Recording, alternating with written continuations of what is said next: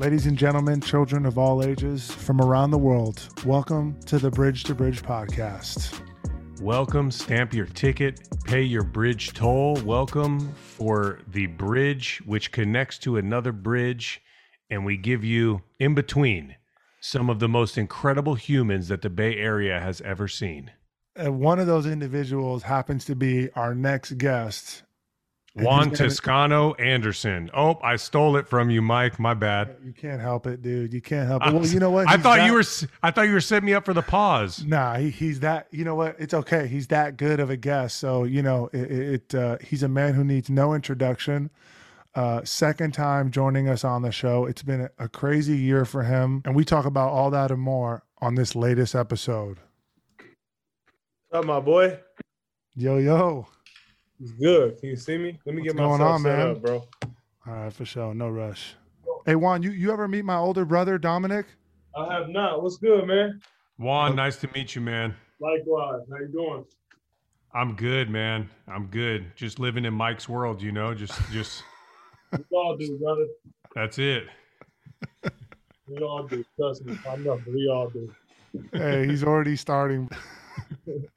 he, my brother was like, "Hey, you think Juan will like if I talk a little bit of shit about you?" I was like, "Dude, he'll join the party. He'll he'll he'll join."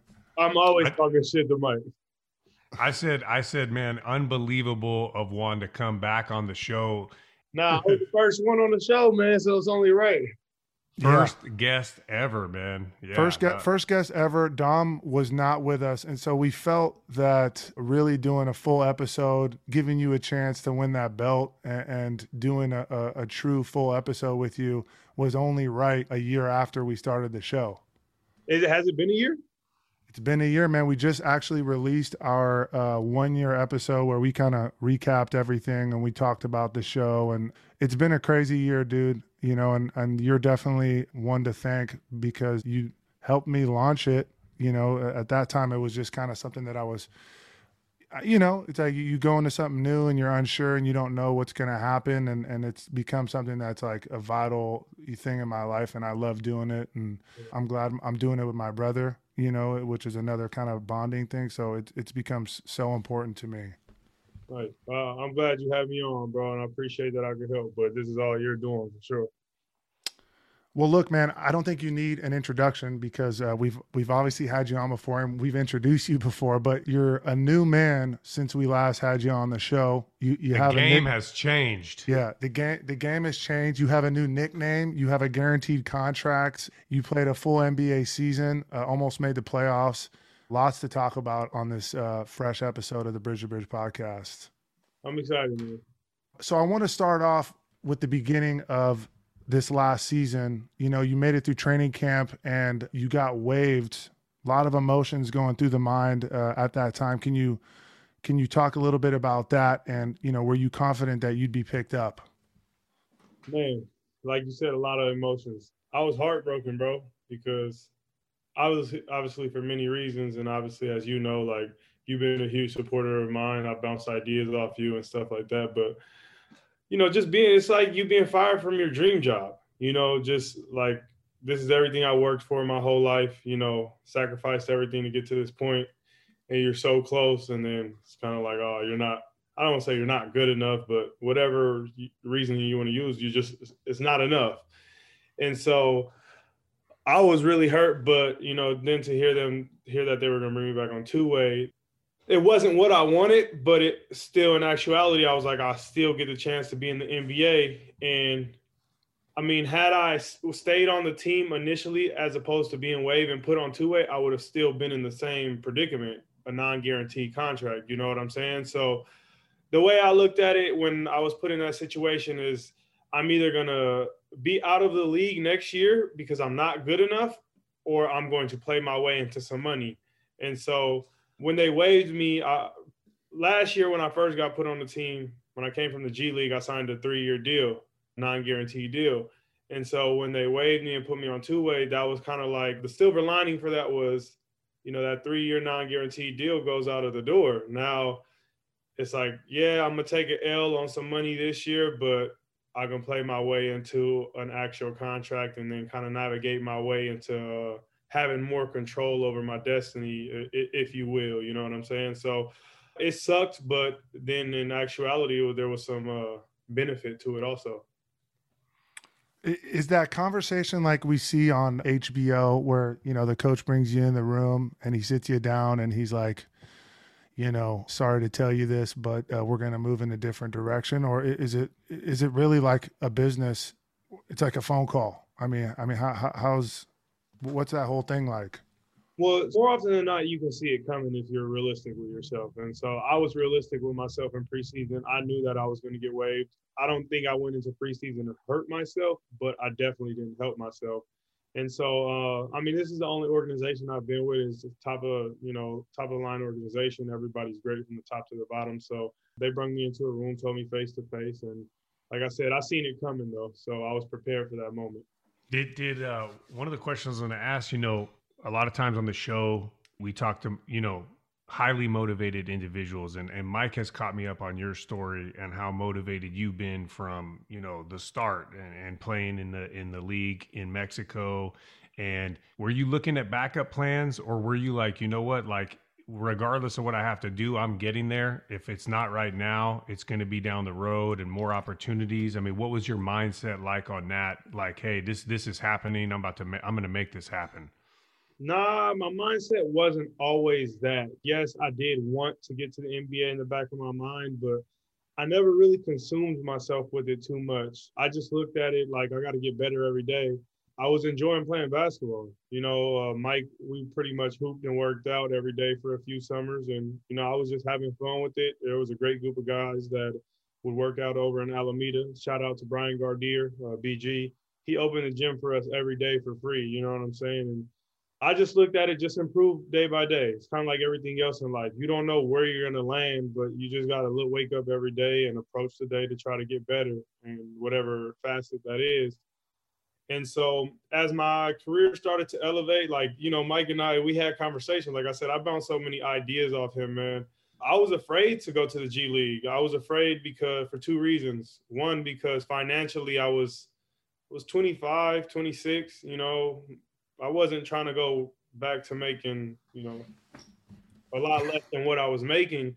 You know, you, you don't want to regress financially as you get older. And secondly, like the G League, I, am not gonna say it's political. I don't want to use that word, but it, it's situational. You know, some situations aren't good situations, no matter how good of a basketball player you are. Some situations just aren't fitting for you, and so I, and I was understanding of that. So I think once I had just kind of like got to the point in Mexico where I had accomplished everything, and then I had went to Europe for a few months to go uh, try out for an ACB team, and I had a situation in Argentina and Venezuela that I just wasn't happy with.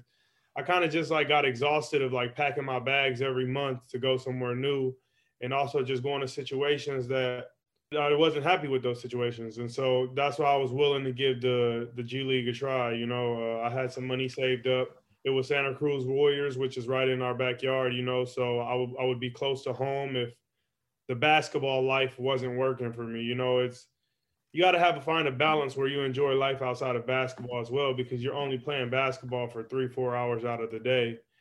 And so that's how I looked at it. Just you know, I'm able to go home for a year. I'm able to try out for the hometown team, and I got some money saved up. So why not?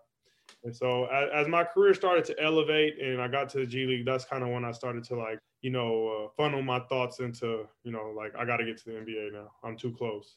When you looked at the potential to join the G League for Santa Cruz, did you see the opportunity like from a business perspective like okay, I'm born and raised in the Bay Area. I can go play for this Bay team. If, if things work out and I do make it to the league, I'll get a lot of notoriety. People will, will talk and, and will write about me. And, and was that kind of in the back of your mind, or were you just like, oh, I'll go play anywhere? No, not at all. That wasn't in the back of my mind at all. I just, I mean, honestly, bro, I just wake up to play basketball, and that's the first part of the situation. Is I'm, I'm always like looking at the basketball aspect, and then it's the outside of basketball, you know, the life aspect. So, nah, not too much. Just really wanted to find a good situation. Uh, in the basketball facet because I had ran into so many situations that I just wasn't happy with, and you know I was getting older, so I was trying to find some uh, stability in a career. You know. Juan, in your experience, which has made you a better player, playing with Steph Curry or playing with Mike in open gym? Bro, what's wrong with you, man?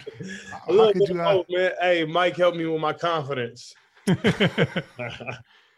the no, hey, on a serious one serious note though, on Steph, Steph obviously is, is an you know insanely talented shooter, one of the best of all time. And without giving the inside trade secrets, is that something when you get on a team with with a teammate like that, are you instantly becoming a better shooter through through that, or is it not what I, one would think that like, hey, Steph's not giving shooting tips to other you know teammates you know because obviously you had an impressive three game in this last year was that always a strong suit for you or is that something that got no, better with the teammates? it was not a strong suit for feel like.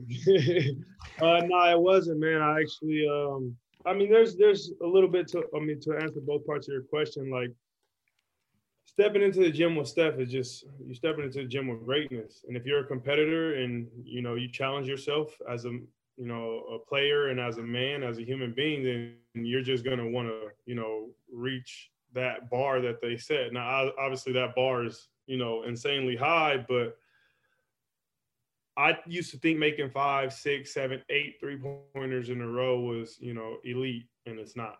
That's pretty average in the NBA. You know, making 20, 25, 90 in a row, that's elite. And that's what I get to see every day. And obviously that's an anomaly, but you know, just having the privilege to be around actual greatness, you know, like there are people who do amazing things in life and I'm not taking, I'm not comparing apples to oranges, but in regards to comparing apples to apples in basketball, he's an anomaly. Like it's beyond amazing. It's great. It's GOAT status. I don't, we won't see another guy like this for a long time. And so I just took it upon myself to, you know, I challenge him. I know I'm not as good a shooter as he is. I know I'm not as good a shooter as Clay is, but hey, I'll, I'll, I'll bet you, like, let's, let's compete. Like, yeah. You know, and they'll laugh at me, which I get it. Like they know that I can't compete with them in a shooting contest. But my point being is that like I'm not afraid to approach greatness and challenge greatness because I also want to be great. And so internally, I took it upon myself to ask for help from other coaches. And so the other part of your question is. I didn't really work with Steph too much. I just got to watch him and watch him lead by example. And I really worked with uh, I mean, a bunch of people helped me a lot. You know, Ron Adams was a very vital part of my development. Aaron Miles, a very vital, uh, my player development coach that I work with every day. Khalid, Coach Weems, whom was my head coach my second year in uh, the G League. And then obviously Brian Gardier. You know, there were so many people that that helped me improve on my shot. So it was just really my own my own wanting, my own desire to, you know, want to be like not want to be like those guys, but you know, be great yeah, you you're you want to hang with those guys and also you know be able to put them down on a couple of bets and challenges and be like, hey, I'm I'm I just dusted you know one of the best in a shootout competition. I mean, it's yeah, that makes sense as far as how that how that would rub off and just make everyone better, you know. Yeah, and then like you know, I also want them to have confidence in me as well. Like right when they pass you the ball. I mean, when I that that video that went viral when I passed it to Steph and I celebrated before the shot even went up because that's the type of confidence I have in him because I've seen him make that shot a million times in a row. And so like they have to have confidence in their teammates also, you know, like I got to show them that I can make this shot in practice, I can make this shot under pressure. And obviously the game is a whole different situation, but still nonetheless it's uh, I, have seen him make this shot. I have confidence in me passing him the ball when I'm being double teamed or in a pressure situation and I can't get a shot off. Like JTA's open. We're confident he's going to make that shot. Speaking of that video, a great video. I was going to mention that at some point, the viral video, the skip pass, and then bam. Obviously, seemed like on the spot, not planned. I'm guessing, just in the in the spur of the moment, you're you're excited. You know, you know Steph's going to knock it down. From your perspective, th- that to me seemed like an arrival video. Not not not necessarily you know the NBA is a huge part of talent ability skills but it's it's entertainment as well.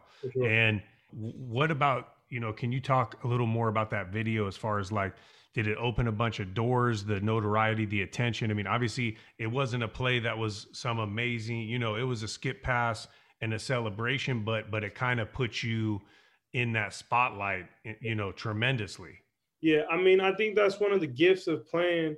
I mean, we don't, or I shouldn't say we. I don't play for you know all the extras that come with the game, but you know, one of the extras that come come with the game is visibility. It's marketing. It's all those things, and so that's one of the gifts or the privileges of playing with guys like this. The visibility so high. I mean, dude, I have more fans in Brazil and China and stuff like that than I ever imagined. Like a hundred burner accounts of me on Twitter like every day. It's insane. But all of that came about, you know, there after that Bleacher Report tweet. And I responded jokingly, like, hey, my name's actually Juan. And then Steph retweeted it. So it just, it just took off, you know. Then I went on the jump to talk about it. I think people just appreciated it. Also, I mean, it was COVID. There was wasn't too much to talk about. It was hard to, you know, find uh, the light and all that sometimes. And so, yeah, it took off. I gained a lot of notoriety, and then people still talk about that stuff to this day. I mean, people are still tweeting at me about it and responding to it. And now every time Bleacher Report, you know, tweets something about me with my actual name, like people are responding like, "Oh, you guys finally got his name right," which is funny to me. I don't care. Like, I know I was a nobody in the league, and that's how you have to start, man. And I'm humble enough to understand that you have to crawl before you can walk, and you have to walk before you can run. And so, I'm just I'm just glad to say, or that I'm able to say everything that I have at this moment that I've earned myself. You know, uh, there's nothing more fulfilling than that. Like I've done everything to get to this point, and so cool. That was a welcoming moment. I'm not mad that y'all don't know my name, but now y'all do. Yeah, and and that was for sure an arrival moment because I remember talking to Mike watching the season and how blown away I was with your play, and and your play is what got you. That that was like the icing on the cake. Like, hey, you know, Juan is here, and that and now like you, you guys know he's here because he, you know, we all know that. So that was that was really cool. But obviously, you know, you had cemented yourself. I think by that point as a as a huge contributor and team player for sure. For sure, and and like you said, man, the game's about entertainment as well. So you know, you got to make people want to watch. You got to make people enjoy watching the game. I mean, I love basketball. Sometimes some games are boring and tedious, and people just lose, you know, interest sometimes. And you gotta you gotta make it fun, man, for the people and also for yourself. Yeah, I mean, you know, the year there was a lot of, I feel like consisted of a lot of ups and downs, some spurts where you got a lot of playing time, you were starting, and then some more quieter times where maybe you were more in a, supportive role. How do you control the emotions and manage the thoughts that are racing through your mind, you know, throughout that process? You know, because when I look at how I am with work and when things are going great, obviously you're on cloud nine. You know, when maybe you're not hitting your numbers, things don't feel as good. How are you able to manage that? I think I just matured over time. You know, I actually I, I hit a point this season where I felt like I should have been playing more. And like I, will never complain about playing time or anything like that because I'm a team player, and if that's who coach feels like, you know, he trusts more than me to win the game, then you know, you got to go with that. And I just look at it as my work is going to do the talking eventually. But uh, I ran into a point where I was really frustrated. I, I, felt like I could help the team. I felt like I wanted to do more and, and so forth. And, you know, I had to sit back and reflect and understand like what was going on. And that's the beauty of me arriving to the NBA at the age of 27. Because at the age of 22, 23, 24, I would have absolutely lost my mind just being immature and, you know, reacting irrationally, you know? And so, it's life. You know, you got to roll with the punches life throws at you. You know, it's never going to be perfect. And that's what I did. I just stayed the course. I stayed patient. I continued to work. That's one thing I do. I approach my game every day, try to get better every day. I have a, a slight obsession with getting better and improving. And so I just focused on me. And, you know, everything else took care of itself. Like I can look back and, you know, be proud of myself and how I handled the situation internally and not allowing it to affect how I approached work or how I was in the locker room with my teammates or how I interacted with, you know, my teammates and my coaches because it's easy to get lost in that. You know, we work so hard and we sacrifice everything, pretty much everything. We devote our whole lives to this sport. And so when it's not going how you want it to go, and how or how you foresee it and how you see it going because you work so hard, then it's like easy to unfold. Yeah, it's it's discouraging, especially at this level, man, where everything you do is under a microscope. There's cameras on you all the time. You're on social media. You're in the public eye. Like you know, everybody has accessibility to you. So you you got to stay, you know, stay the course and be patient and understand that you plant the seed and you continue to water it, and it's, you're gonna get what you want at some point. You mentioned planting the seed. This year, you guarded some of the league's best players: Melo, KD, LeBron, James Harden, Big Mike, uh, Big Mike. You know, a couple of Jamtown battles. Uh, but c- can you talk a little bit about you know you, you go from Mexico to the G League, and, and then you're guarding you know Bron and KD. You know, KD's first game back from coming to the Warriors? I mean, was that just a surreal experience? Of course. I mean, for me, man, I'm never like I'm confident in who I am, so I never worry about like giving people their props. Like I never right. worry about being a fan. Like that. Yeah, you're you're from Oaktown. You're not going to show up awestruck. It's game time when when my guy enters the gym. That's a that's that's by by birthright. You know what I mean? You know what I'm saying? So like, yeah. you know, I'm gonna do me once I step on the, you know, when it's time to compete. But like as for those guys, like, bro, Bron and Melo, I had two jerseys when I was in elementary school at Montclair, and we had a lunchtime basketball league. I wore those jerseys faithfully for three years, bro, every Tuesday and Thursday, just to hoop in them because like they were my idols. Like I wanted to emulate everything they did. And as for KD, like he is who he is. You know, one of the best scorers ever you know, legend. Like these are guys that I just they've accomplished everything that I aspire to accomplish as a basketball player. You know, gold medals, championships, you know, MVPs, rookie of the years, et cetera. I mean, the list goes on, bro. And so, like, I'm a fan, and it's cool to be competing against these guys that I've watched on TV for so long and I, have admired for so long. I mean, sometimes it's hard not to be a fan, but you you know when you step in between those lines, it's time to compete. I think that's why those guys you know respect me because like I don't back down for them. I'm not afraid of their greatness. Like for me, it's like it's not like oh shit, like these guys are greatest. For me, it's like yeah, like I get to challenge myself and guard these guys and see where I stand as a as a, a defender, as a basketball player. Like I get to go up against the best, and so that was a lot of fun, and I appreciate those moments because you know, all it's not every day you get to play against LeBron or you know KD, and so it, it's just it's something I'm very appreciative, man. Appreciative for. You know, obviously cardio is a big part of basketball, and and obviously you know you, you practice with one of the most insane move around players that's like a human pinball in Steph. Who who in the league outside of your team? You know ha- have you played against where you're like man just stop moving. Like just just let, let, you know let me catch my breath for a second. Man to be honest like i'm in pretty good shape and to be 100% honest i don't think anybody compares to the shape steph's in like it's to a point where i'm even like being a spectator when i'm watching steph play and i'm just thinking in my head like man i would hate to be the guy guarding him because he literally doesn't stop moving at all. And it's, it's hard to answer your question truthfully because there's nobody that even comes close to that moves as much as Steph does off the ball, you know, especially not a guy with that usage rate. I mean, there are some guys who are probably just like myself who are very active on the floor, but you know, my usage rate isn't as high as Steph. I'm not shooting 20, 25 shots a game. I'm shooting eight shots, seven shots a game, maybe 10 on a, you know, a great night. And so just for somebody with that usage rate, that that caliber of a player, you know, there, there's nobody that I can even think of to answer your question. Honestly, I think that he's just in a league of his own when it comes to, you know, him moving and playing off the ball. For sure. Hey, so you got this new nickname, Juan T. You know, Don brought up the the coming out party. I felt like that game was kind of like the coming out party for me. You know, because there was a little on court scuffle and not scuffle, but like it was like, yo, I'm here. And then you got this nickname.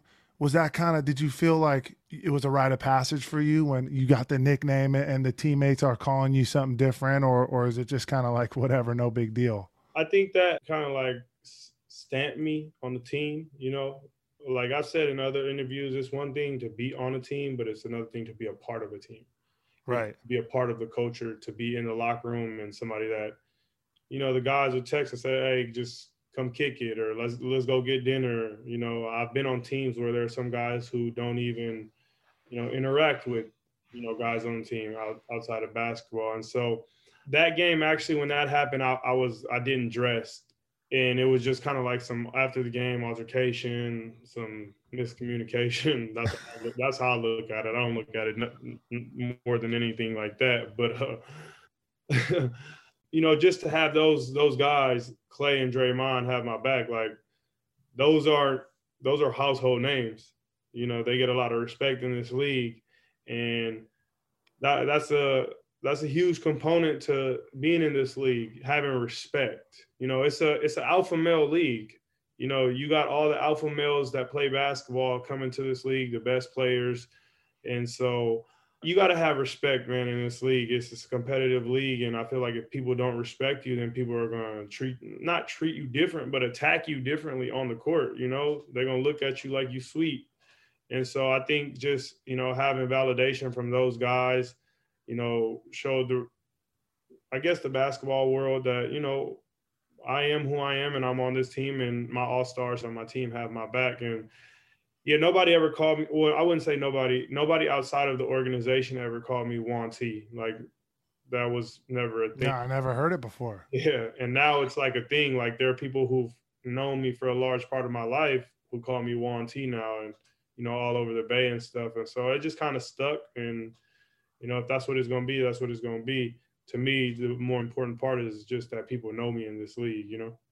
One of the things I wanted to ask about that, you know, was a big thing that you were becoming more known for, but probably have been involved in throughout your life based on, on what I've read is being nominated for the Kareem Abdul Jabbar Social Justice Award. That, that, that, that to me, in this year especially, seemed, you know, like one of the, the the pinnacles the, mo- the, the, most prestigious thing you could be nominated for especially in a year like this and looking at your work with JTA right is the um, J, the JTA organization. It's his foundation. Um, your your your foundation. Looking at that work can can you talk about what it meant for you? But but I'm more interested too in like what's in the future because you come across to me as someone that uses you know opportunity and good fortune to pass along. And that's that makes up such a big part of who you are. You know what what are the plans in the future for that? And what did that mean for you this year especially yeah i thought it was really cool first of all just to be five finalists you know there's 450-ish 500 odds some odd players in the nba and so to be cut down to five and then be in a conversation with you know carmelo anthony harrison barnes tobias harris Jrue holiday like these are all established players who have been in the league for eight, nine, ten years plus, each and every one of them. And so for me, that was exciting. And it's also exciting to be acknowledged for something outside of basketball.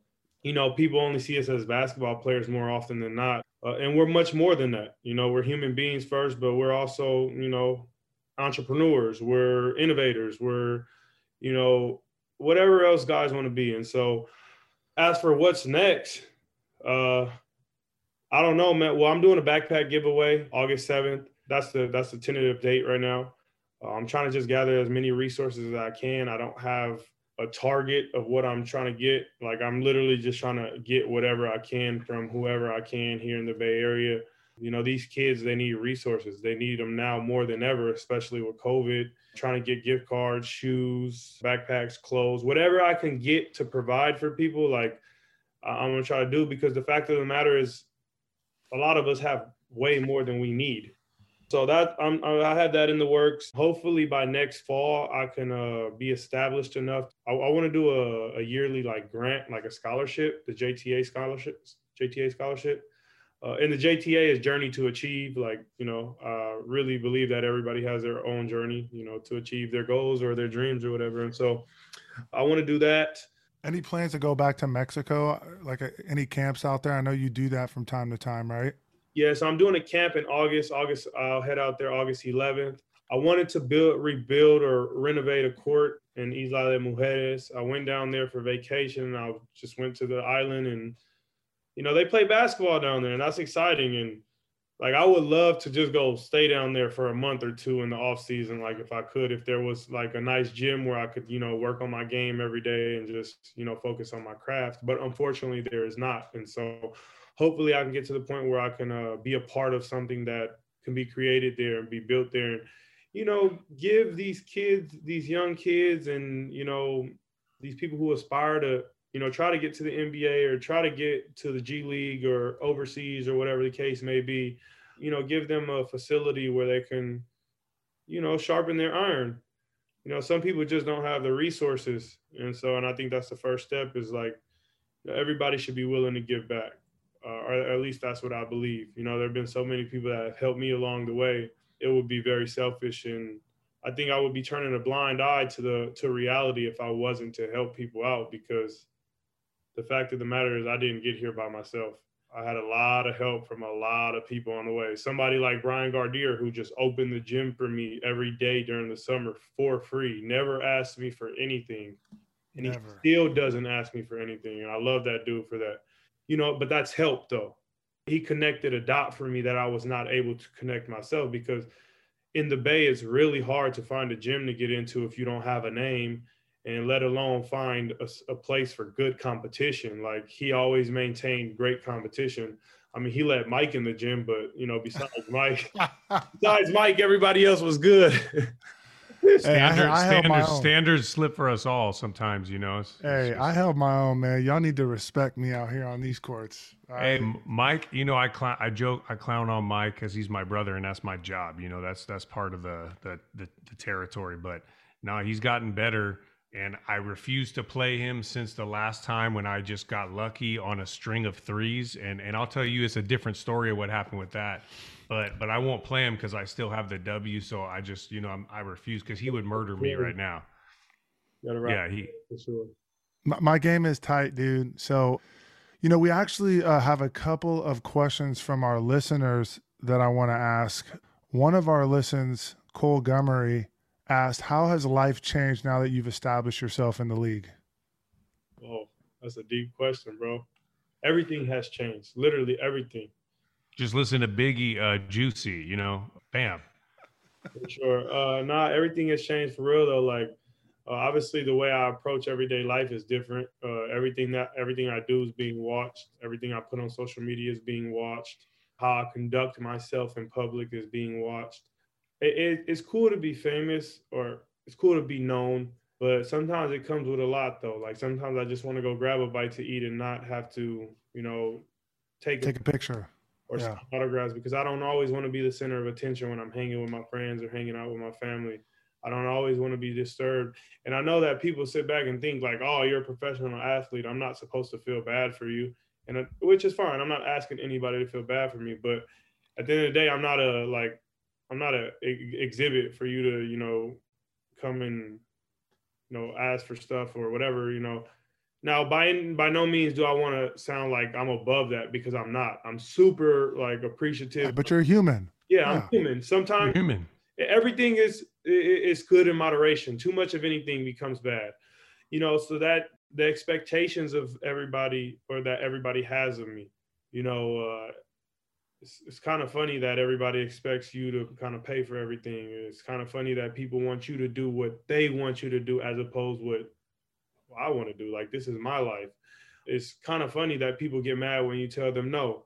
It's kind of funny when people, you know, ask me for tickets and I don't have tickets for you. So uh, there's just been a lot of changes. My thought, my whole thought process has changed because I have something that I've attained that I've worked extremely hard for and I would do anything to maintain. And so I have to protect it with my life.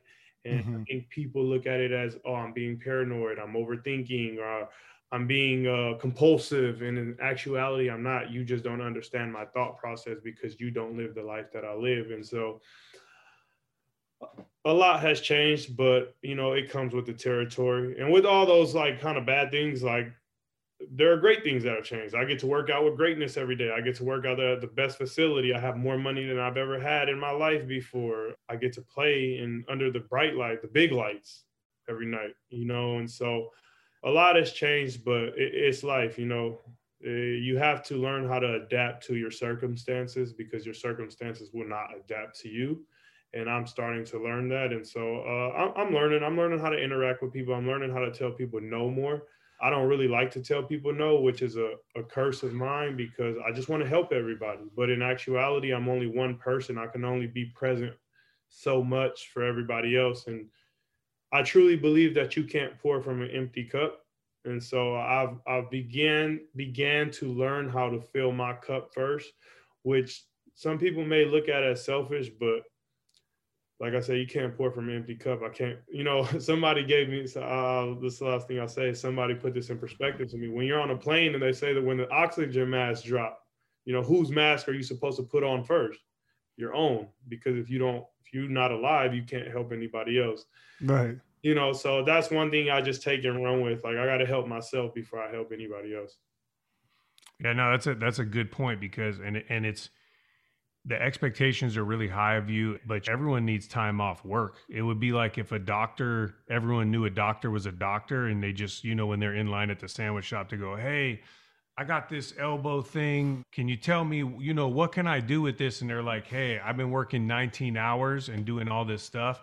I'm really just trying to get a bite to eat and like just be in my own head for a little bit, be in my own space. But like you said, the expectations, you know, it's like you could do 10,000 autographs and you tell one person no and someone gets it on film and they go, oh, big bad Juan, you know, he won't sign autographs. And it's like, come on, man, that was one out of 20,000. Yeah. So I know, I know it's tough for you guys for sure. And, and I mean, that's got to be a tough part. Yeah. but it, like I said, it's what comes with it, man. And you just got to learn how to navigate it you know, because I, I feel like when we speak about it, it kind of comes off comes off as if we're unappreciative of the fans and stuff. And I, I don't ever want to sound like that because I, I think it's super dope. People ask me for my autograph, honestly. But like I said, too much of anything's, you know, bad. You need things in moderation. One more user question before we do the belt. It's a big, the, the big lightning, lightning round, round. The, the bridge to bridge belt. A lot of, a lot of serious questions. But another listener actually Anthony Tuso is his name, asked, "What are Juan's thoughts on Team USA's rough start to the Olympics?" Man, that's a good, that's a great question. Uh, I gotta, I kind of gotta be careful how I answer this question. So, oh, because yeah, that's right. I've played, I've played FIBAs before prior to making it to the NBA, and I've always known that there's some really good basketball players out there. I mean, even not in FIBAs, just playing, you know, Euro League, Euro Cup, all over the world. There are some guys who could be in the NBA. So basketball is growing all, all over the world. And I don't think one thing about the United States is like we kind of live in a bubble. You know, we're kind of oblivious to some of the things that are going on outside of, you know, our home. And that includes the growth of basketball and the development of basketball all over the world. There are some really good players out there. So part of me thinks like, now it sucks that you know they lost those two games because when you go to these part different parts of the world there are some parts of the world that think their basketball is better than usa's basketball. And it's not. We have the most talented players in the world. But a lot of these teams have also been playing together you know for 10 15 years. Some of these guys get on the national team at the age of 14 15 and although they may not be playing in the games and you or us as spectators don't know who they are or don't know their mm-hmm. name they're still amongst this fraternity, this brotherhood, this culture. They're building something. And unfortunately, with the USA, they only send their top NBA players when they're pre Olympic games or Olympic games, the serious games. They don't send guys to World Cup, they don't send guys to the window games. And so there's so many rotating players that it's hard to build a fraternity um, on Team USA. There's, it's hard to you know, create this cohesiveness. And so, uh, with all that being said, I wish they would have won those two games. But also, Nigeria is a really good team. Nigeria, right. Nigeria has a pretty much loaded team, all NBA players. You know, shout out to you know the guys I know on that team. But one of my vets that I played with in Mexico, Jalil Akindele, he was a captain on Team Nigeria. He kind of helped create that whole culture they have growing there. And also, Australia is a pretty good team. They're a competitive team, but that goes back to my point to say that you know basketball is growing worldwide. And so, do I think the uh, USA should have won? Yes, but then I'm also understanding that these games are tune-up games, and the real yeah. games are what matter. and I'm still confident that USA is the best team in the world. And so I don't put too much stock into these games, but you know, just being being a spectator watching it, but also being a player, I understand that everybody's just going to create this huge narrative that you know, the, right. uh, this NBA team is not good enough to win the Olympics, and in actuality, they they're good enough to beat any team in the world. And so, uh, I'm excited to watch the Olympics. I'm excited to watch good basketball. I have friends who play for Spain. I have friends who play for Italy. I like I said, I've been playing FIBAs for five years, so I, I know a lot of guys all over the world, and I'm very respectful of you know, the different countries and different styles of play. Hey, so before we let you go, we do a lightning round, which we didn't do in the first episode, but we basically ask you specific questions pertaining to the Bay. You know, Dom is actually an Oakland native, so he's going to ask you, uh, he, where'd you grow up, Dom? West Oakland? Yeah, 54th and Whitney. Yeah, so so down over there before West Oakland became the West Oakland today. You know, it, it, it was legit. So yeah, I grew up there until I was about like nine or ten. So, but okay. you know, I remember I remember some of my fondest memories out there in, in Oakland, and we had some questions on previous lightning rounds about like uh, fairyland o- OG spots in the Bay Area. So, yeah, we're gonna do this lightning round again. I gotta warn you, it's made to be really difficult. So, mm-hmm. so we'll start off with some. It gets more difficult with each question, but we're gonna start off with the with the uh, first round and and move forward. So, so this person was a recent guest on Bridge to Bridge, now plays for the Denver Nuggets. It's a Bay Area hooper that played alongside you at times at the SF Pro Am. From the Bay Area, born and raised, and was on the show, was on the Bridge to Bridge podcast, playing now for the Denver Nuggets. Hey, G, Aaron Gordon. Yes, Bam. sir. Okay. All right. You cruised out of that first round, and that's that's what's important here because now we get to some tougher some tougher questions. Now At one time, this person played for the Warriors. This is a basketball legend that I'm going to ask you about, and this is Wilt Chamberlain. Played for the Warriors, but Wilt Chamberlain's first professional team wasn't in the NBA. What team did he play for prior to joining the NBA? I have absolutely no idea, Dom. okay, okay. Now, now, now, check this out. I'm a, I'll let you get a guess. I'll drop you one hint. Now, it's a professional team in that they got paid to play basketball, but it's not the traditional team that you would think of where they're like, I'll just say we talked about entertainment in basketball. Was and so it was Globetrotters. Bam. Go. You got it. You got through. You got... You, little teamwork, skip pass, yeah. and we're we're moving along. Nice. Okay. It this next question now you're getting that right now we're in we're definitely in the league right now. there's two this, more questions there's two more way. questions. So this would be we're in we're in the league. At this point you're you've arrived and then we would get to you know the chip. So this question is a, a bay area music question. And there is a rap duo an old school rap duo from east oakland and they made a song about player haters. And, and, in that song, they said that they heard a rumor that they stole a credit card from Chris Webber, who, who played for the Warriors. What group made that song? It was about player haters. And they said in that, last time I heard, I stole a credit card from Chris Webber. Mike, you know this one? Yeah. Okay, OG OG rap group. Oh, There's oh. two of them. There's two of them. I, I don't know. Y'all y'all much older than me too though. Like I know. Okay, I'm gonna give you an escape round. I'm gonna give you a way to get out into the championship because the championship's so hard.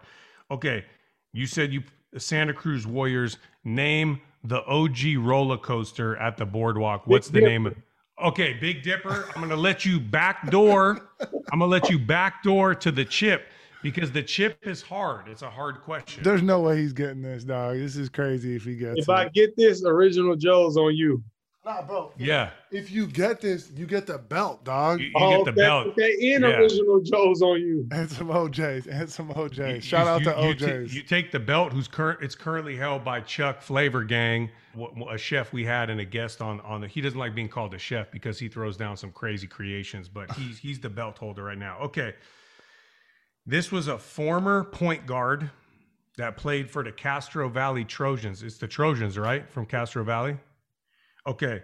This former point guard you know, you could arguably say was the most successful business person, second to what you're going to achieve, of course, to come out of Castro Valley High. Played point guard for Castro Valley, started a business, most successful business person, I think, to come out of Castro Valley High. Old alum, old alum. It's a tough. I mean, this is tough, but went to your went to your high school and and is involved in basketball in, in a in a in a roundabout way. Involved in the NBA. Yeah, involved in the NBA. Well, should an- we give him the, the team? This is championship round. So I'll say, all right, went to your high school, played point guard, is not a basketball player. This is a person that's in business.